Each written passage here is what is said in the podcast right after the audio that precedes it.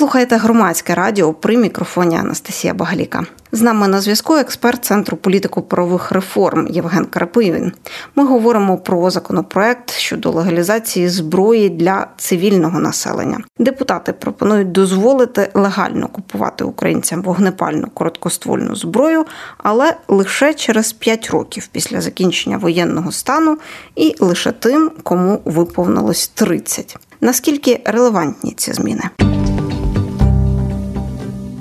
Будемо власне намагатися зрозуміти, наскільки ця спроба легалізації зброї їх в Україні вже було кілька. Ну я маю на увазі законопроекти, якщо я не помиляюся, наскільки вона відрізняється від попередніх, і чи внесла е, повномасштабна війна російська проти України якісь корективи в те, як бачать це наразі законодавці. От давайте з цього запитання і почнемо. Чи відчуваються впливи війни в цьому законопроекті? А, Так, вони відчуваються. Це м, якісно інший рівень взагалі а, намагання а, врегулювати питання легалізації а, зброї, як його називають, а правильніше, мабуть, все таки право на цивільну вогнепальну зброю для населення, тому що Україна належить до країн, які в яких частково е, вогнепальна зброя легалізована. Наприклад, її можуть отримати певні категорії осіб для захисту, наприклад, е, правоохоронці, члени їх сімей, або ті самі журналісти, або комусь іншому, кому загрожує небезпека. Так, от, якщо раніше це були такі доволі сирі і непропрацьовані, я б сказав, законодавчі ініціативи, і які не дуже підтримувались е, органами влади профільними, ну насамперед міністерством внутрішніх справ, то цей законопроект він е, цікавий з двох причин: перше, що його, м, хоча й не розробляло міністерство внутрішніх справ, і уряд не є його ініціатором, тим не менш вони були е, активно залучені в м, процес його розробки, і в принципі досі в цьому процесі м, постійно відображають е, позицію м, держави, яка консервативніше, я б сказав сказав за депутатську позицію. А друге, те, що е, він з'явився буквально перед повномасштабним вторгненням, і його ухвалили в першому читанні за день до власне 24 лютого, тобто 23 лютого. Тоді е, одна з таких причин, чому його треба було ухвалити і поскоріше, прямо так це і називалось, було те, що з фактично взимку, да, тоді на 22-го року відбувалися заходи з уже реалізації закону про основу національного супротиву. Формувалася тероборона. Люди активніше долучалися до формування е, підрозділів тероборони, до навчання вогнепольної е, стрільби. Да, е, Активніше цікавились взагалі, які види зброї можна мати, як їх можна використовувати для самозахисту захисту і так далі. І так далі. І все це по суті породило вже тоді такий дуже жвавий інтерес до того, щоб це питання врешті було вирішено. Ну і зараз ми чому про це говоримо, тому що. Два роки майже цей законопроект лежав на доопрацюванні до другого читання, тобто депутати подавали поправки, велися робочі групи і так далі. І зараз є власне текст е, до другого читання, який е, можна виносити на голосування у Верховну Раду, і через це у фахових колах є да, дискусії, непогодження, тому що Україна, на жаль, так і не визначилась певною моделлю, як, як яка ж таки зброя буде легалізована, і е, які категорії громадян її мають право носити, коли це буде. Тобто зараз це пропонується 5 років після завершення або скасування воєнного стану, а інші вважають, що це має бути негайно. Ну і і так далі. Я думаю, що ми про це детальніше згадаємо. Тому процедурно це така найбільша б сказав спроба легалізації зброї, або точніше надання вже повноправно право носіння цивільним особам непальної зброї, і так воно породжено війною, тому що і до повномасштабного вторгнення був активний інтерес, і тим паче зараз. І після е, нашої перемоги українці вже не будуть такими, як раніше, і е, ставлення до зброї, особливо серед чоловіків, буде набагато більш нейтральним а, і і певні страхи, що що там всі один одного перестріляють, да, вони суттєво знизяться. Тобто це не так, як було раніше. Ну от е, якраз е, ви сказали, що в експертних колах триває дискусія з приводу цього законопроекту. Тобто можемо констатувати, що наразі від Е, відверто нереалістичних законопроєктів ми виходимо на щось, про що вже можна дискутувати. Тобто це вже позитивний момент. Так? Я я правильно зрозуміла ваш, вашу оцінку, ваші настрої. А тепер давайте про сам сам предмет дискусії. Тут е, законопроект, я бачу, в медіа називають е, зброєю для обраних, і що не всі, хто хотітимуть, після того, як він запрацює, у разі якщо його ухвалять, Е, зможуть е, претендувати на право володіння вогнепальною зброєю. Давайте проговоримо, де тут плюси, де мінуси. Ну і власне про які категорії людей йдеться, що для них це буде доступне. Так, власне, чому для обраних? Е, тому що першопочатковий задум був, що будь-яка фізична дієздатна особа, якщо вона досягла повноліття 18 років, вона, якщо має відповідний задовільний е, психічний стан, да, могла б е, таку зброю мати і використовувати для самозахисту. Але навіть у цих словах, які які здаються простими, є м, певні проблеми, тому що не всі вважають, що 18 років це такий критерій адекватності людини, і тому оцей вік мінімальний для володіння зброєю він постійно дискутується. Зараз мова йде взагалі про 30 років. До цього йшла мова про 25 років. От і е, Є різні дослідження, які по-різному це оцінюють, але я б не сказав, що це якийсь такий суттєвий суттєве положення законопроекту, тому що е, варто почати з певної моделі з тих самих 30 років, а вже далі її е, цей вік можна е, понижувати. Проблема більше в іншому, що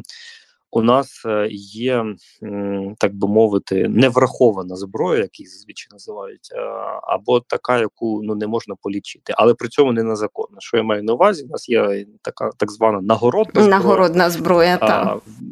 Так, всі навіть ем, навіть е, журналісти якось реєстр складали одного з міністрів внутрішніх справ. Ну не секрет, міністра Авакова, який був довше всіх на цій посаді, щоб порахувати, що понад здається 600 разів він власне нагороджував когось цією зброєю.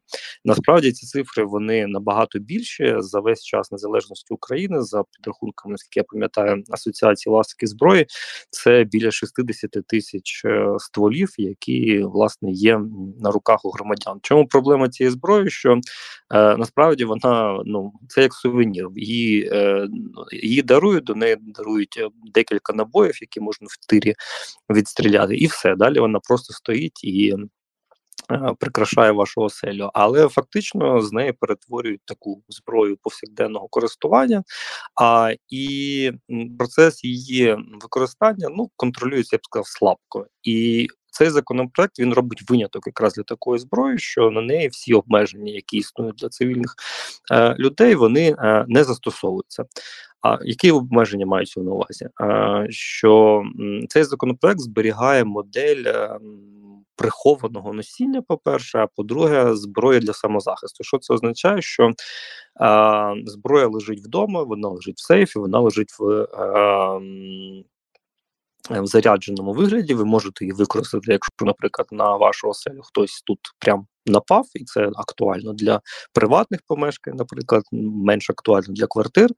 Але якщо ви хочете просто піти на вулицю, то ви маєте її розрядити, розібрати і в розібраному вигляді транспортувати, наприклад, в тір, там де ви будете навчатись стрільби, або якщо ви кудись подорожуєте, і так далі. Тобто, фактично, люди собі уявляють е, під правом на носіння зброї, що ви зарядите цей пістолет і будете носити його у себе е, в кобурі, да, постійно перед собою. Якраз на таку модель, по суті, найбільш радикальної легалізації Україна не готова, і ця позиція насамперед позиція МВС, і вона відображена в цьому а, законопроекті. А, Це стосується саме вогнепальної короткоствольної зброї, ну тобто пістолетів класичних, які а, всі всі знають. Так, от е, повторюсь, для всіх людей пропонується мати право таку зброю а, купити, а, зареєструвати, вчитись на ній стріляти, використовувати для самозахисту, маючи її вдома. А, І це е, краще ніж було раніше, тобто так як є зараз, коли лише обмежені категорії громадян це можуть зробити.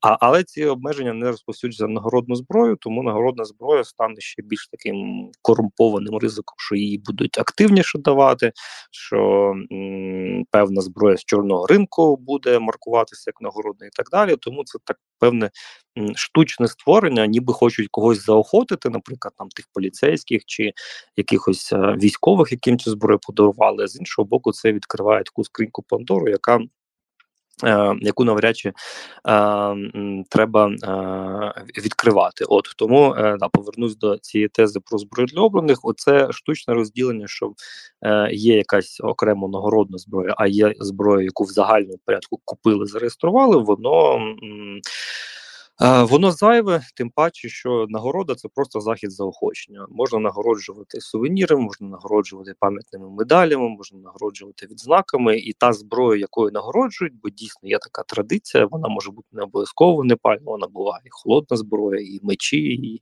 і шаблі, і, і і, все, що завгодно. Це сувенір, це декоративна річ. Це не може використовуватись як бойова зброя, тому змішування цих категорій воно ну радше шкодить цьому законопроекту ніж ніж щось е, добре для нього робити.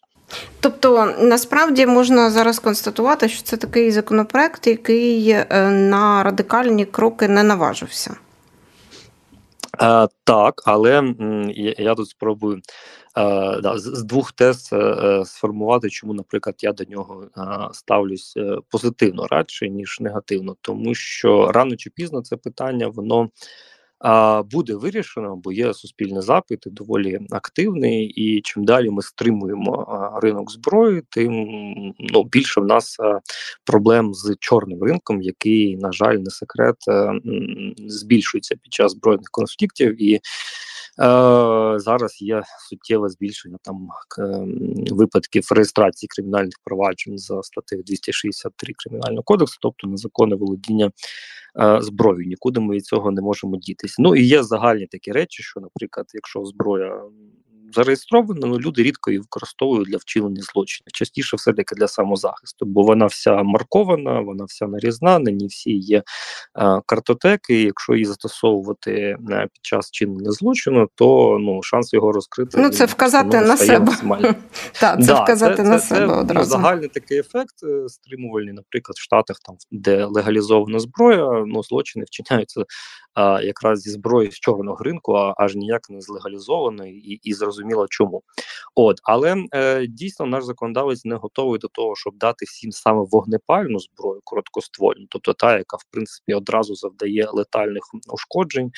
А, Ну в більшості випадків, де якщо людина вміє стріляти. Але цей законопроект містить ще іншу категорію а, травматичної зброї, а, для якої по суті дозволяється відкрите носіння, звичайно, правильно сказати, просто носіння для самозахисту, тобто, на відміну від вогнепальної, з нею можна пересуватись, з нею можна подорожувати, її можна тримати, наприклад, в машині спеціально обладнаній скринці, і е, фактично це збільшить дійсно кількість людей, які будуть для самозахисту саме використовувати травматичну зброю. Ну звісно, що травматична зброя може завдати летальних ушкоджень, якщо, наприклад вистрілити елементарно да, в голову, але ну прицільно стріляти е, в голову це не так просто, е, і загалом ну це якби меншість випадків. А чому е, повернусь до того, чому я позитивно до цього радше ставлюсь? Тому що недостатньо просто легалізувати зброю. Є велике питання, наприклад, судової правоохоронної практики за статтями е, самозахист, тобто відмежування, де ця зброя була застосована все таки для самозахисту, а де вона була просто для розваги або для створення якогось е, там ефекту, щоб справити враження на людину, ну чи інші якісь речі. І цієї практики, на жаль, у нас немає, ну тому що зброя частково легалізована, і взагалі такі випадки поодинокі, на жаль. І ця практика має бути напрацьована, і краще вона буде напрацьована по випадкам застосування травматичної зброї, де людина поранена, але жива а, і і вирішується питання про перевищення меж необхідної а, е, оборони, ніж якщо це буде вогнепальна зброя і відповідне поранення, яке найчастіше а, смертельним. І так само а, взагалі більшість цього законопроекту, звісно, стосується не не, крите, не категорії громадян, а заходів контролю, тобто яким чином вона реєструється, яким чином відстрілюється, яким чином а, перевірки здійснюються уповноваженими підрозділами поліції, як часто здійснюються, і, і так далі. І е, я доволі скептично ставлюсь до того, що там ті механізми, які там виписані, наприклад, що до вас е, там щороку будуть приходити поліцейські, робити повну перевірку, ви там будете регулярно ходити і її відстрілювати е, і показувати, що не було зроблено ніяких модифікацій, що ви там справно нею користуєтесь і так далі. Оці всі м, заходи контролю, е, вони перший час точно будуть працювати доволі е, слабко, неефективно, з'являться купа якихось побічних ефектів, і знову ж таки краще оця практика контролювання, як люди е, носять і використовують зброю, краще вона буде напрацьовувати з травматичною зброєю, аніж з вогнепальною. Тобто, якщо хочете, це такий певний перехідний період, поки ми навчимося ем, культурі поводження зі зброєю, а зокрема в розмежуванні, наприклад, публічних місць, де зброя заборонена повністю, то відповідні таблички з'являться і так далі, і місць, де вона там умовно е, дозволена, і так далі. Краще вся ця практика буде на травматичній зброї напрацьована, аніж на вогнепальній. Тому, от фактично, в цьому законопроекті така модель подвійна. Ми робимо для травматів повну легалізацію мобілізацію, а для вогнепальної частково з врахуванням, що колись можливо ми перейдемо до того, що вогнепальну зброю, як в окремих штатах е, Сполучених Штатах, можна буде мати завжди з собою і носити саме для самозахисту, пересуваючись по вулиці і так далі. Тобто, резюмуючи, насправді е, можна від е, такого законопроекту, навіть не найбільш радикального, який просто задовольняє всі потреби і одразу, можна е, ухвалити його і далі рухатись до інших змін, які необхідні будуть, і це буде видно з часом, що як працюватиме.